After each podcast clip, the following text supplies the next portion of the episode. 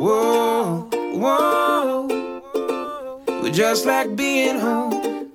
Just like being home. Being home with you. Whoa, whoa. You're just like being home. Just like being home. Being home with you. The scripture reading for today comes from the Gospel of Luke, and we're reading from the 15th chapter, verses 1 and 2.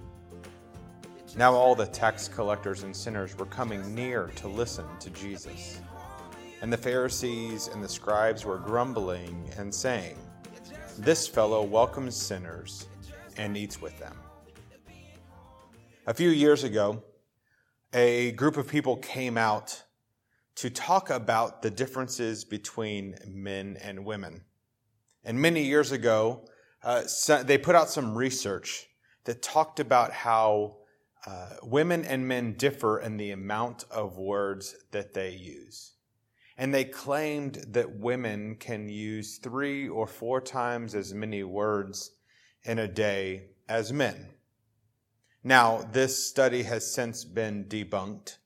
Many other studies have pointed out how many people use about the same number of words, and there's not really that big of a difference between men and women.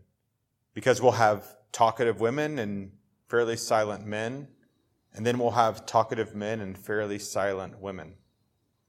Regardless, this idea of I've reached my word limit has become part of our everyday vernacular. The idea being that we have a certain number of words that we want to use in a given day. And once we have reached that word limit, we are fatigued, we are tired, and we really just want to be in silence. Now, this scripture for today, it brings up the people in the life of Jesus that were grumblers. These people were Pharisees and the scribes in this particular story.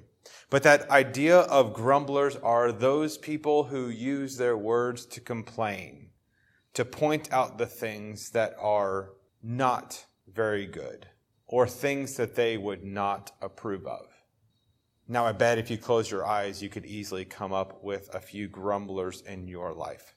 There are those people that you go up and you talk to, and it seems like they are always on the ready to complain about something.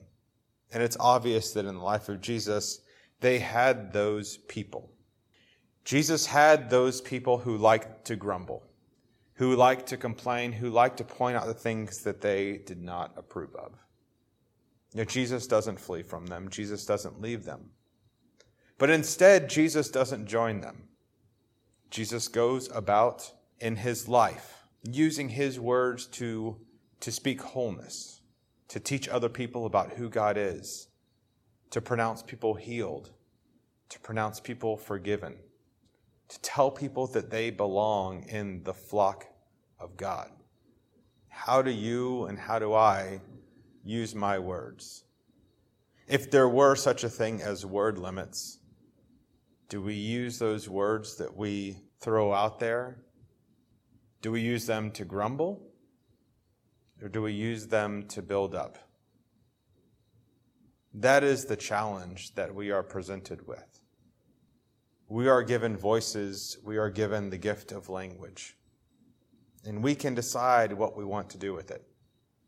We can decide if we want to use those words to grumble and to complain and to spend most of our time pointing out the things that are broken, the things that are wrong. Or we can spend our time using our words to point out the gifts in others, to encourage, to offer ways that we might find wholeness or provide solutions to those. How do you use your words? Do you use them to grumble? Or do you use them to build up? God of grace, you have given us the gift of language. Show us the ways that we can build each other up. Show us the ways that we can build relationships among one another. And we know that there are many places where life and society and people are broken. May we use our words to offer solutions, to offer hope, to offer reconciliation, to offer ways in which we can express and experience your love. All these things we pray. In Jesus' name. Amen.